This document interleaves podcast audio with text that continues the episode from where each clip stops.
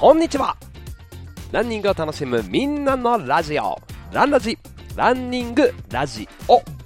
日々のランニングをもっと楽しく同じ空の下で走るランニング仲間の皆さんとつながっていく番組です。走りながらはもちろんウォーキングしながらお車の移動中あゴールデンウィークの帰省中そんな方もいるかも。お仕事の合間などなどいろんな時にぜひお付き合いください。今日もナイスラン。お届けするのは岡田匠です。ランニング大会や企業の発表会などイベントで MC をしたり YouTube ラントリップチャンネル虎ノ門トライアスロンチャンネルで情報をお届けしたり音声配信ランニングアプリのライブラン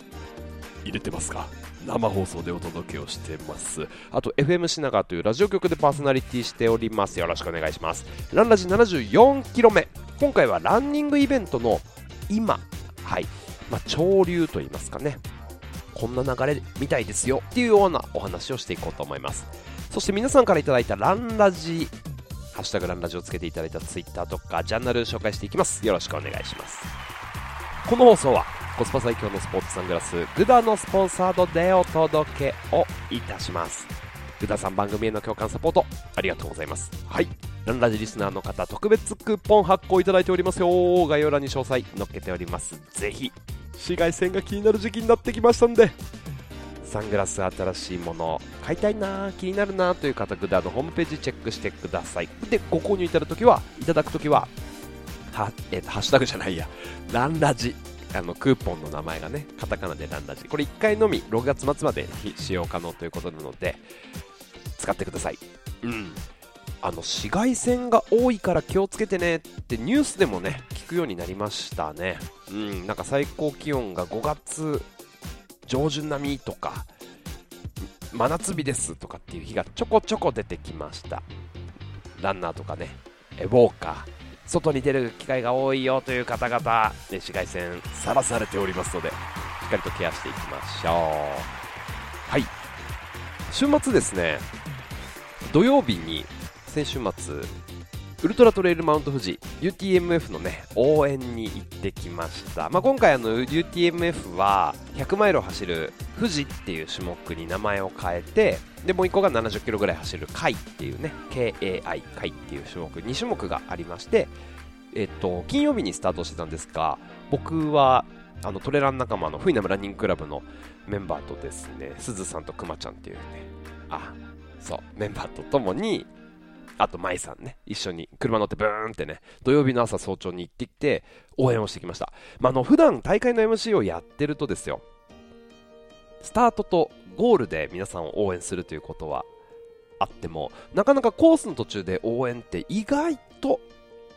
ないんですよね。なので、なんかまたちょっとね、大会の違う側面を見るということができて、僕が応援したのは100キロのあたりと、100マイルでいう100キロのあたりと130キロぐらいのあたりで応援をして最後ゴール付近でねゴールのエリアでゴール皆さん見守ってたっていう感じなんですけどいやあの、まあ大体スタートから24時間金曜日の2時半とかにスタートしてね土曜日の午後とかに24時間ぐらい経ってる時に130キロ、まあ、鉄砲木っていうねこう山があってその登ってくるその山頂で待ってたんです。でランナーがこう登って登ってその富士山をバックに登ってくるんですよ。で登りきった時にふっと振り返るとあ富士山っていうね 場所に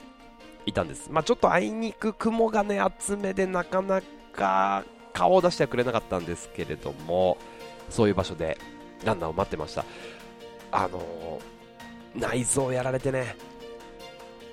もう眉間にしわを寄せてる方とかもうほんとしんどそうだなっていう。いやもう2回入っちゃいましたっていう友達がいたりとか。でもやっぱりそれでも、あのー、山頂の方でね、あのいや、ナイスランお疲れ様ですとかって言って目を合わせて話をしてると、まあ、気持ちは折れてないっていうねこう目の奥にこう火が宿ってるというかあの頑張る背中じゃあちょっと行ってくるわって言ってあのその場をね離れていくランナーの背中ってやっぱかっこいいですね。も先週末レースに出られた方々、まあ、この UTMF 以外も、お疲れ様でございます。まあ、老若男女、仕事も、まあ、場所も、走力も違う、まあ、頑張る理由もそれぞれ。ね、置かれてる状況もそれぞれ。まあ、でもみんな同じゴールを目指してそれぞれのレースをするっていうね、同じレースなんだけど見えてる景色ってちょっと違うなっていうふうにも客観的に思いました。まあ、しんどい時も楽しい時もあるじゃないですか。ねいろんなシーンが。あの僕の、まあ、ランニングでつながってる、ね、男性で会に参加してた70代の男性の方とかも、まあ、病気からの復活。でね参戦をしたっていうのもあったりしてでも本当に参加できてよかったっていうのね投稿されてたんですけどまあ改めてそういうのも見て思うんですけど人生みたいランニングというか大会？スタートからゴールがあってね生まれてからま死ぬっていうわけじゃないですけどゴールがあってスタートとゴールがあって。まあいろんなねいい時も悪い時もあってね、まあ、いずれにしてもその一歩出す挑戦って美しいなっていうのをね改めて思いました。でそのねなんかもうランニング見てたもんだから熱くなっちゃってそのメンバーであの翌日日曜日にねあの走りました、はい、でも 月島までもんじゃ食べに行こうっていうすごいゆるらんをしてきました。いや月島のもんじゃ初めて食べたんですけどねめっちゃ美味しかったです。いやーちょっとね改めてモチベーション迷子っていうのをラントリップ放送室でも前回お話ししましたけれどもえー、そろそろモチベーションを見つけてね、えー、スイッチ入れて走っていきたいと思います。はい。そんなスイッチ入れる？大会の？MC のお知らせ、皆さん応援でもいいですし、ぜひエントリーお待ちしております。5月21日日曜日柴又100系、5月の5日までね、レイトエントリー受け付けております。60キロ、100キロ。やっちゃいましょうか。はい。あと5月の27日はチャレンジ4ですね、国立競技場で、えー、フルマラソンサブ4を達成することに特化した新しいコンセプトのフルマラソンでございます。5月14日に大阪もあってこれ当日エントリーもできるということなんでまあ4時間でちょっとまあ30キロまでやろうかなとかそういうのでもねいいと思いますんで大いなる集団走ぜひ一緒にやりましょう。で28日日曜日。これもね国立競技場です。森永製菓インゼリープレゼンツサツキランウォークファイナル in 国立競技場。これ30日までか。4月の末30日までエントリーができます。42.195キロと2時間のリレーマラソンありますんで国立走りましょう。ナイスラン！言い合いましょう。言い合いましょうって僕走ってないから言い合わないか。せーのナイスランってやってみましょうかね。あと北海道マラソンです。2023年8月27日。はい。エントリーお待ちしております。最高の夏。もうバケーションの予定入れてください。絶対後悔しないと思います。はい。ということで74キロ、えー、ランニングイベントの今っていうね、ちょっとテーマでお話をしていこうと思います。先日、モシコムという、あの、ランネットを運営するね、RBs という会社がやっている、これまた、なんていうのかな、ランニングの練習会とか、まあ、イベントページですね、エントリーサイト、モシコムっていうのがあって、これのモシコムの主催者ミーティング、あとモシコムのアワードでね、MC をしてきました。これあの、まあ、モシコムっていうのはそのランネットとか月刊ランナーズをね発行してる RBs が作ってるサービスなんですけど、まあ、練習会とかイベント小規模の大会のエントリーサイトになってます、まあ、利用されてるエントリーしたことあるよとかむしろ主催者ですという方もいるかもしれないですね。あの、まあ、主催者としてイベントを開催する際の、まあ、ページとか申し込みあと決済管理なんかも簡単にできるよという、ね、サービスなんです。であのこれ会員数がどんどん増えてて今30 350万人か。すごいですよね。350万人を超えてて主催者イベントを作ってる側が2300を超えてるという規模。いやーすごい。まあ、あのこれイベントのジャンルも様々で e 申し込むって検索するとですね、まあ、それサイトが出てくるんですけど、まあ、ランニング、ウォーキングこれがまあ一番多いんですがスイムでしょ？自転車でしょ？ウォー、まあ、登山、ハイキング、フィットネス、ロゲーニング、トライアスロン、トレイル陸上競技まいろいろあるわけですよ。すごいね。まあでも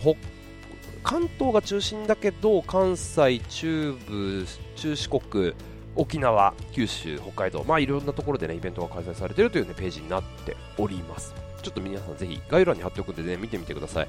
お近くのイベントを探したり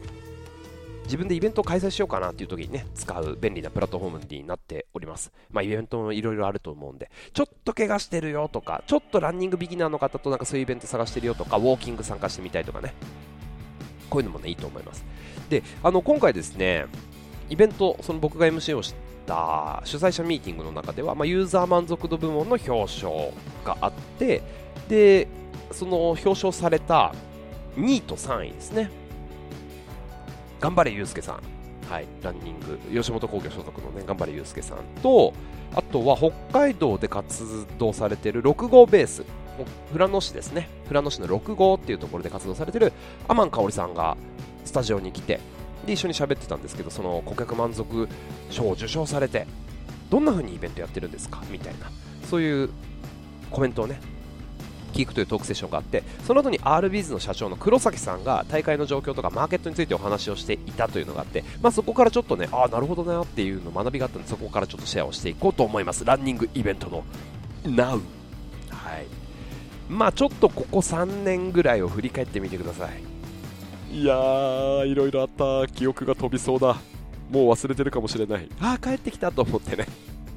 嫌なことを忘れてるっていう、まあ、人間の素晴らしい忘れるという機能をね皆さん十分に使ってるかもしれませんけどここ3年振り返るとですよ。コロナで大会中止になりました。で大型大会。丸3年。いや大会によっては4年。開催がなかったですよね、まあ、大型大会じゃなくても地元のローカルなあのイベントが3年4年やってないっていうこと結構あったと思うんですよ。まあその中ね急に大会がドーンって2020年かなくなってそこから3年4年よく耐えましたね皆さん。モチベーション迷子になったとか走ることを一旦やめたという方も僕の周りにもいます。でまあ2023年、まあ、この状況になって大会が復活してきました。うん。でもねやっぱりあの集客が苦戦してますよね。全国の大会で集客を苦戦しているというのはやっぱり状況でございます。あの2月に開催した大阪マラソン。まあ、本来であればですよ人気大会で全然当たらないじゃないの。とりあえず応募だけしてみる。みたいな大会なんですけど、まあ、今年に関してはね大阪マラソンですら二次募集をかけたと、まあ、つまりコロナ前は当選したらラッキーだったっていう人気大会ももう人を定員、まあ、定員を集められないという状況なわけですね。いやすごい変化、まあ、復調の傾向があるんだけど、まあ、もう少し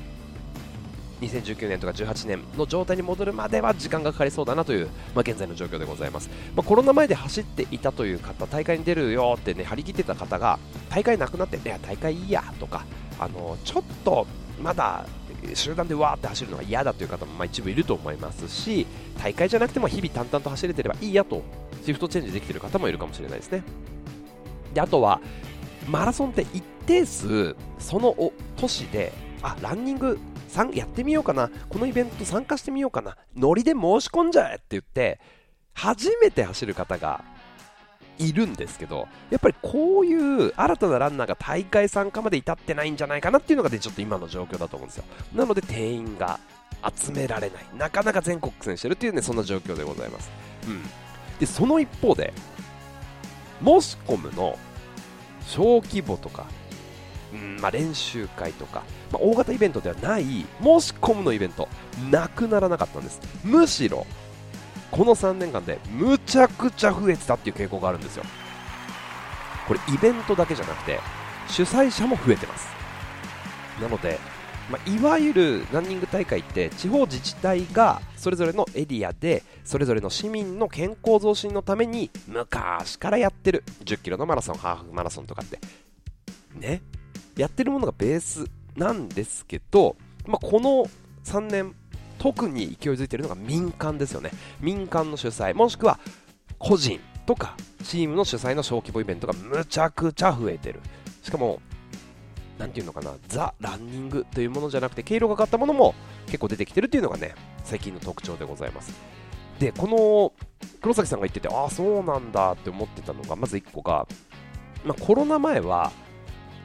よく思い出してください、記憶のない方。でもコロナ禍で走り出してるという方も、ね、いるかもしれないから、あ、そんな時代もあったんだって思ってください。コロナの前は、こういう練習会というか小規模のイベントって、マラソンに向けた練習会が中心だったんですよ。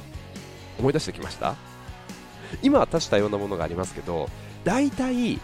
東京マラソン前の30キロ走とか、まあ、どこどこマラソンに向けたとかそのフルマラソンのシーズンに向けて夏あのスピードトレーニングやりましょうとか20キロ走やりましょうとかインターバルトレーニングやりましょうとか初めての、え LSD とかね、まあ、そういうメニューでを組まれてるっていうのがマラソン大会に向けた練習会っていうのが中心だったんです。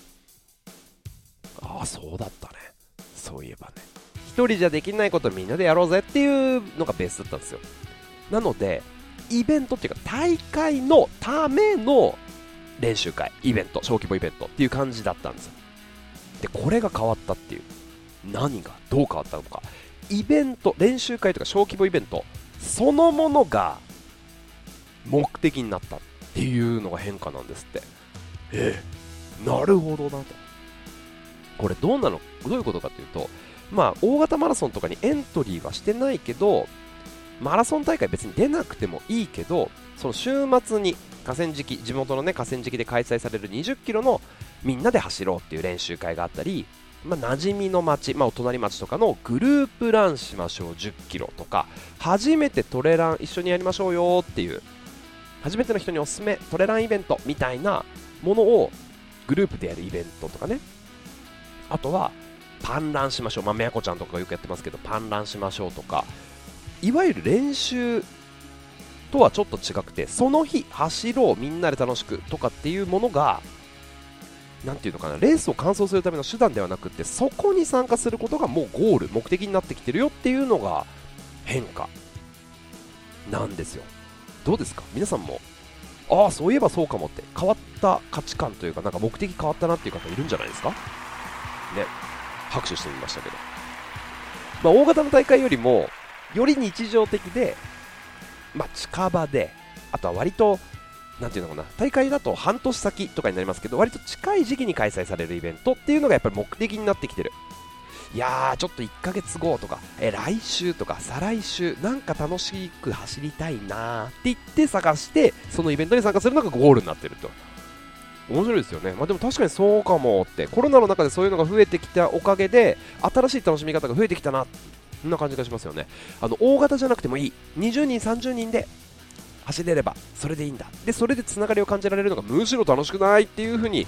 トレンドが変化してきたっていうことですね。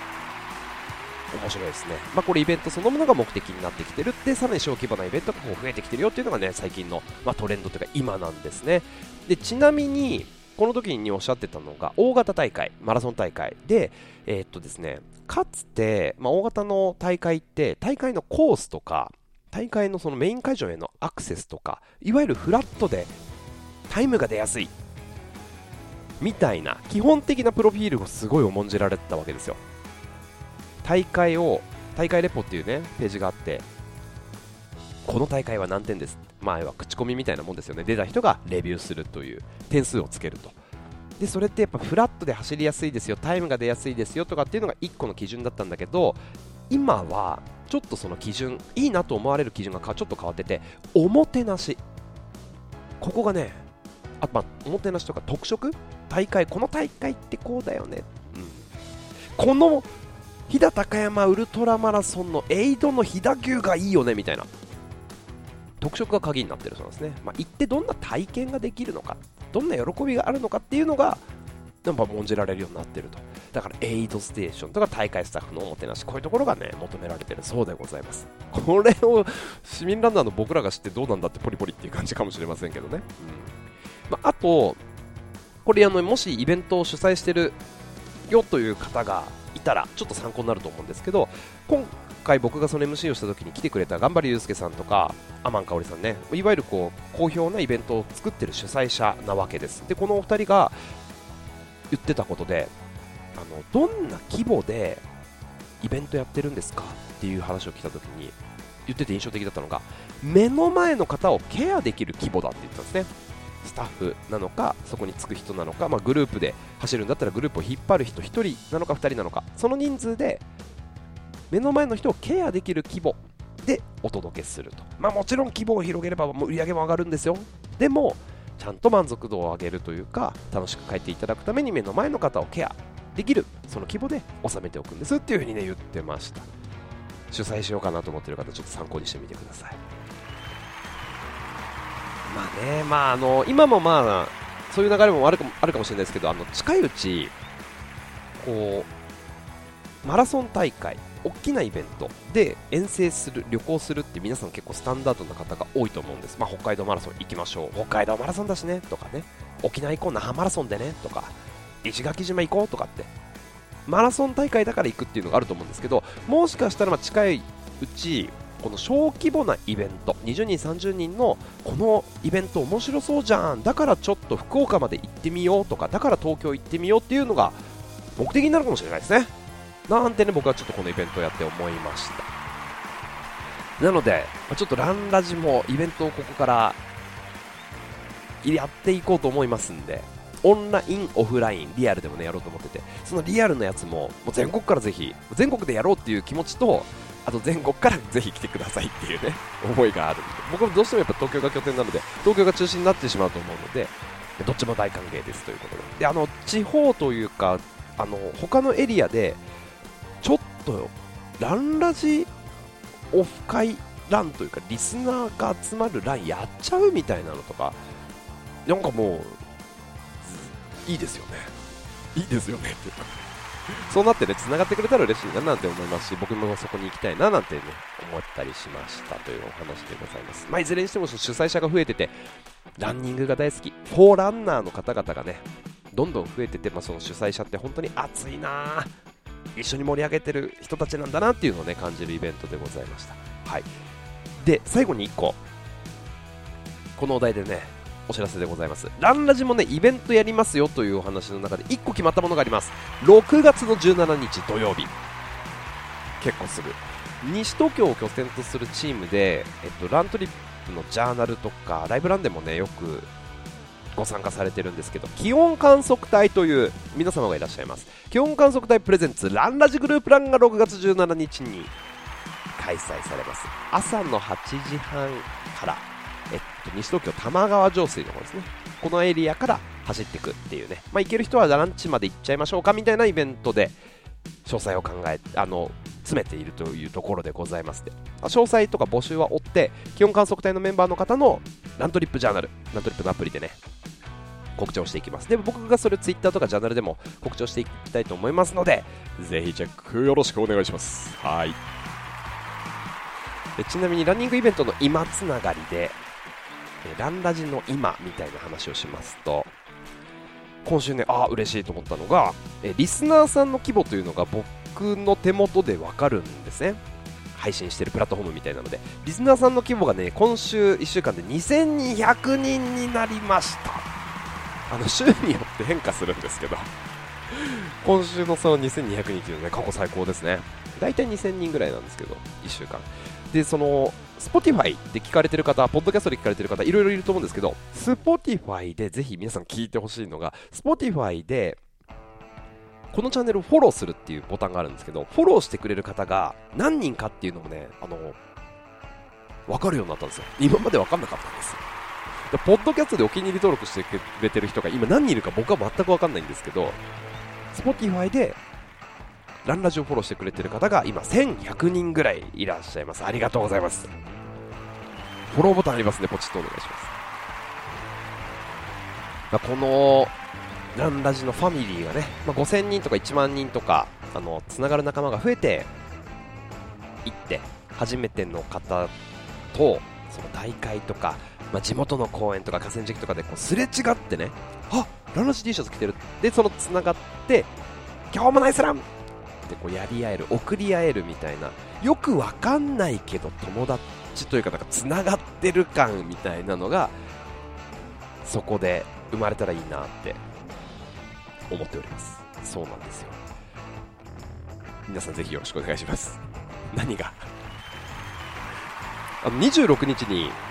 ちょっと僕ツ、ジャーナルを上げたんですけど、そこにですね、まあ、あのジャーナルは UTMF の応援行ってきましたよっていうのと、先週の73キロとかラントリップ放送室上げましたっていうのをジャーナルで上げてたんです。告知をしていましたら、ここにね、面白い、嬉しいコメントがついて、アイラズキさん、ありがとうございます。アイラズキさんのコメントで、たくみさん、嬉しいことがありました。先週末に開催された岐阜清流ハーフマラソンのゴール後に、面識のない愛知のめぐっちさんからお声がけしてもらいました。え、もちろん2人ともランラジティでした。いくらランナーでもあの場面で知らない人には声をかけられないはず。ランラジティ恐るべしということで。いやこういう世界よ。こういうのがどんどん広がっていったらねあの1人で参加してる近くの遠くから来たんですけどえ違うエリアの人とつながれた。これ最高ですよね。ね、まゆさんもみんないい顔、ランラジティ最高、みんなを幸せにしてくれますっていう、あ、嬉しいです、本当。で、コムさんも、ライブランで聞いてはいましたが、かなめさんとニカさん、UTMF ランラジティで起きて走られたんですねと。私も早くランラジティを着て大会に参加したくなりましたつってね、ありがとうございます。まあ、こんな風に、まあ、ランラジで繋がっていけるようにね、どんどんどんどん進化していきたいなと思っております。はい。引き続きよろしくお願いします。はい。ということで、今日はランラジの、あ、ランラジじゃないや、ランニングイベントの今というね、テーマでお話をしました。えー、間もなくスタートから26分ナイスウォークナイスラン今日も、うん、ちょっと奥だけど、ナイス一歩です。この後は皆さんから頂いてるジャンナル、ツイッター紹介していきます。日々のランニングをもっと楽しく。ランニングラジオランラジ。はい26分。とちょっと経過したところです。今日もその一歩で自分のご機嫌と自分の健康自分でコントロールしていく最高の手段ランニング。そしてランダジありがとうございます。ジャーナルでですねひろきさんありがとうございます。あの美味しそうなね天丼を写真で上げてくださってるんです。日本橋の金子半之助っていうところなのかな。これ美味しそうですね。まあ人事異動4月いろいろあってバラバラになった友達と東京でランチしてました。愚痴がいっぱいこぼれてました。みたいな話の流れでね雨だしもう今日は食べて終わり。って書いてあるんです。って思ったけど岡田さん岡田さんの自分の名前で噛んだ今。ちょっとやめてよ。岡田さんの0から1が大変。え0と1は違うと言ってたのを思い出し子供の習い事の隙間30分あるってことで5キロダッシュしてきました。すごい。目的を持ったランをしようと思ったので今日の目的はぜいぜい母です。あとは足の運び方を意識しましたと。岡田さんのせいでおなお昼でお腹いっぱいになったのにまた走ってお腹ペコペコですと。えー、計画は大雑把に、目的は明確に、をモットーに最近頑張ってます。ということで、ありがとうございます。で、このひろきさんのジャーナルを、僕夕方見て、うわー、01やってると思ってですね、僕もこのひろきさんのジャーナルを見て、よし、今日俺も01しようと思って、さっき10キロ走ってきました。いいですね。自分が言った言葉をこう、なんかこう帰ってきてね、あ、すごい。01やってると思って0か1よし。今日じゃあ俺も1やろうかなって言ってね。やることができました。ありがとうございます。えハッシュタグランラジでねちょっといろいろと届いてるんで今日は紹介をそれをねしていこうと思いますよ。28分経過。いやどうしてもなんか30分に収めたいんですけどね。30分に収まんないな。はい。紹介していきたいものがいくつもありますね。ありがとうございます。えー、てつさん、すすくんさん。あ、すすくんさんはね、この金曜日に、はい、仕事終わって、家事を終わらせて、もう多分これ夜ですよね。これから関越道を突っ走ってに、突突っ飛ばして新潟に帰省するということで、あの、運転気をつけてください。えそして皇居ランナー力さんは、あの、スカイツリー。むちゃくちゃあの鯉のぼりいっぱいあって僕もあのそのもんじゃを食べに行くときに通ったんですけどねすごいいいですね今ね。ゴールデンウィークスカイツリー結構映えるスポットになってると思います。ぜひ行ってみてください。はい。えリカさんのジャーナル。ありがとうございます。リカさんね今日も一日お疲れ様でした。久々に走ってきたよということで3月末に入院と手術をして以来です。今朝は朝ランで周回コースぐるぐる走でしたと。先日最新で病院の先生からある程度体を動かしていいよとのことでジョグから大丈夫と対抗板以前のような軽快の走りにはまだちょっと程遠いんですがやはり走れる喜びと楽しさをかみしめることができました。いやそうですね。病室でもランラジオイヤホンで聞いては早くまた走りたいと思ってました。岡田さんのナイス一歩っていうフレーズ今日の私にぴったりでした。いやまさにそっか。これも大いなる01ですよね。0000でも0で耐えるしかないっていう日とか状況って誰にもどっかであるじゃないですか。そこからの一歩。大いなる01来てますね。焦らず慌てず諦めずに日々のリハビリをしつつ無理せずにウォーキングやジョグからぼちぼち頑張ります。またよろしくお願いします。とね有香さん。ナイス一歩。ナイスリハビリですね。お疲れ様でした。あとははい。あのチャレンジ富士五湖のにもランラジ T を着て、ね、ご参加の方々皆さんありがとうございます。あの C さん。写真もバッチリ。いい感じのやつありがとうございます。ランラジ T を着ての投稿。いろんな方ね、上げてくださるようになってますね。ふみおさん、たくわんさん、黒い柴犬さん、ビンナさん。うん。あと、クラークさん、え、あっちさん、おみさん、ありがとうございます。おみさん、朝ラン8キロ、とても気持ちのいい朝。昨日の朝は気分がなんとなく乗らなかったんだけど、今日はとてもポジティブに走れました。毎日を過ごしていると気分が下がったり、間違った。気分が上がったり下がったり。特に私はランに限らずよく人と比べてしまって人を羨んだり自信を失ったり焦ったりすることがよくあります。でも走ってる時ってそういう気持ちを少しでも忘れることができる気がする。と今日の朝ランでふと感じました。走ってるコースが自然にあ自然に溢れてるからかなと。これからもこうして自分の心をケアできるランを長く続けたいものですと。いやランニングのいいところをむちゃくちゃ体感した朝だったんですね。いいですね。そこにいろんな方がねコメントつけてますね。ともさんななおさ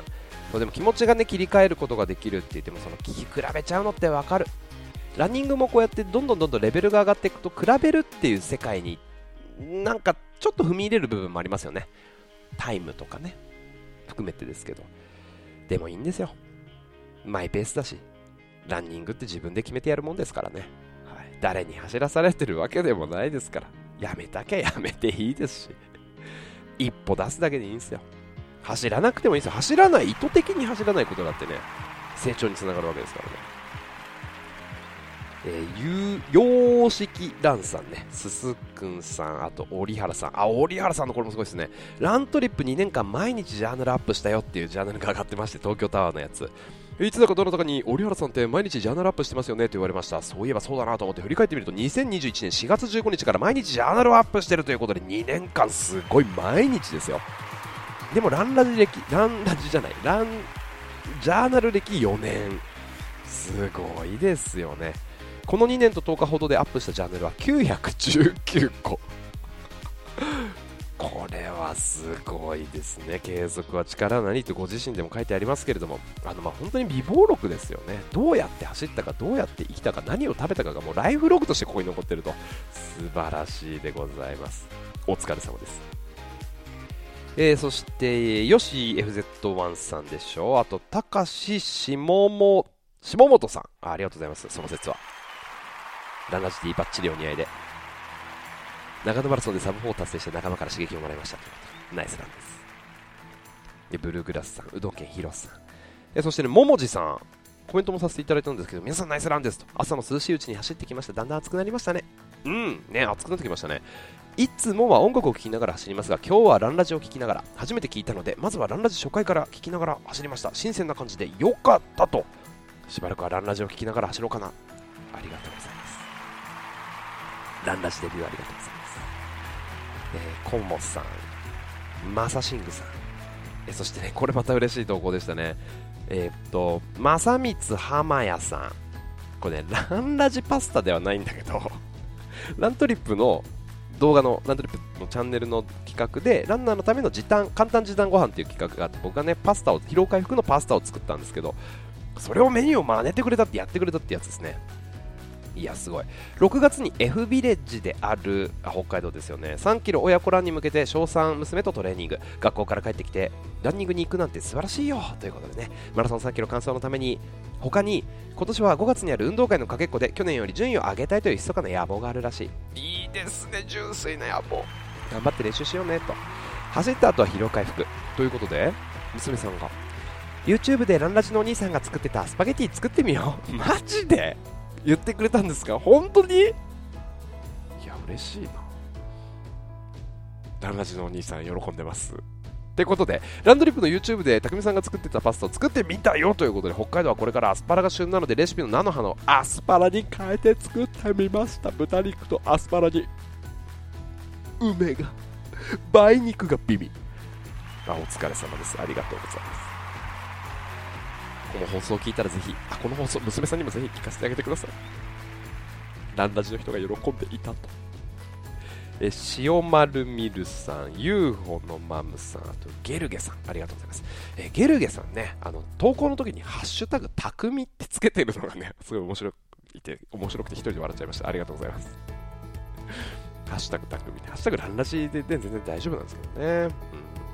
えさださん、そしてよしさん、ちえさん、ありがとうございます。あっちさん、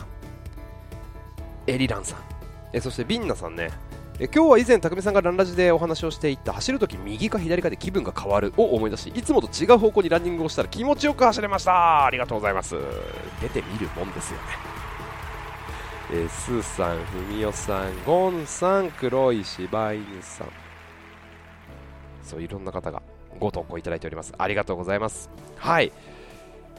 あのー、引き続き皆さんからのご参加ランラジお待ちしております。スタートから36分。今日もナイス一歩。ツイッターでね告知したんですけどランラジちょっと特別会を作ろうかなと思ってましてランラジプラスミュージックという特別会を作ろうかなと思ってます。リクエスト曲を入れた特別会なんですね。ランニングの時に聴くお気に入りの曲。なんで好きなのかどんな時に聴くのがいいとかねこの曲を聴くとこれを思い出すんですよとかあの初めての大会の時にとか辛かった練習がとかあの好きな子を思い出すとかあのエピソードとともにあのランニングの時に聴くお気に入りの曲教えてください。であの僕がツイートしてるツイートがあるんです。をリツイートしてくれるとすごく嬉しいですしあの、まあ、ハッシュタグランラジをつけてツイートしていただいても OK なんですけどハッシュタグランラジとハッシュタグスポティファイ。であとハッシュタグランラジミュージック。これつけてお願いします。ハッシュタグランラジはカタカナで、ミュージックは大文字のアルファベット、MUSIC、ランラジミュージック、これつけていただいて、そのちょっとリクエストの曲ををピックアップ、エピソードをピックアップして、それとともに音楽も聴けるっていうのを、ちょっと Spotify のトミュージックトークっていうね、ミュージックプラストークかという機能を使って作っていこうと思いますので、お待ちしてます、リクエストも。まあ、そんな感じでね、ちょっと新しい取り組みもしていこうと思います。次回75キロのランラジはゴールデンウィーク突入してるよっちゅうことで、ゴールデンウィークラン、皆様からのメッセージ、ジャーナルのご参加、ツイートお待ちしております。ハッシュタグランラジと、ハッシュタグ全部カタカナでゴールデンウィークラン。いいはちっちゃいやつでね、お願いいたします。はい。ということで、ラントリップのアプリ、ジャーナル、ツイッター、インスタなどなど、ハッシュタグランラジオつけてのご参加お待ちしております。日々のランニングをもっと楽しく、ランニングを楽しむみんなのラジオ、ランラジ。コスパ最強のスポーツさんからすぐだのスポンサードでお届けをいたしました。同じ空の下、それぞれいろんな場所で走る皆さんとどんどんつながっていきたいと思いますので、また聞いてください。今日も、ナイスダーンお届けしたのは岡田匠でした。それではまた次の放送でお会いしましょう。バイバイ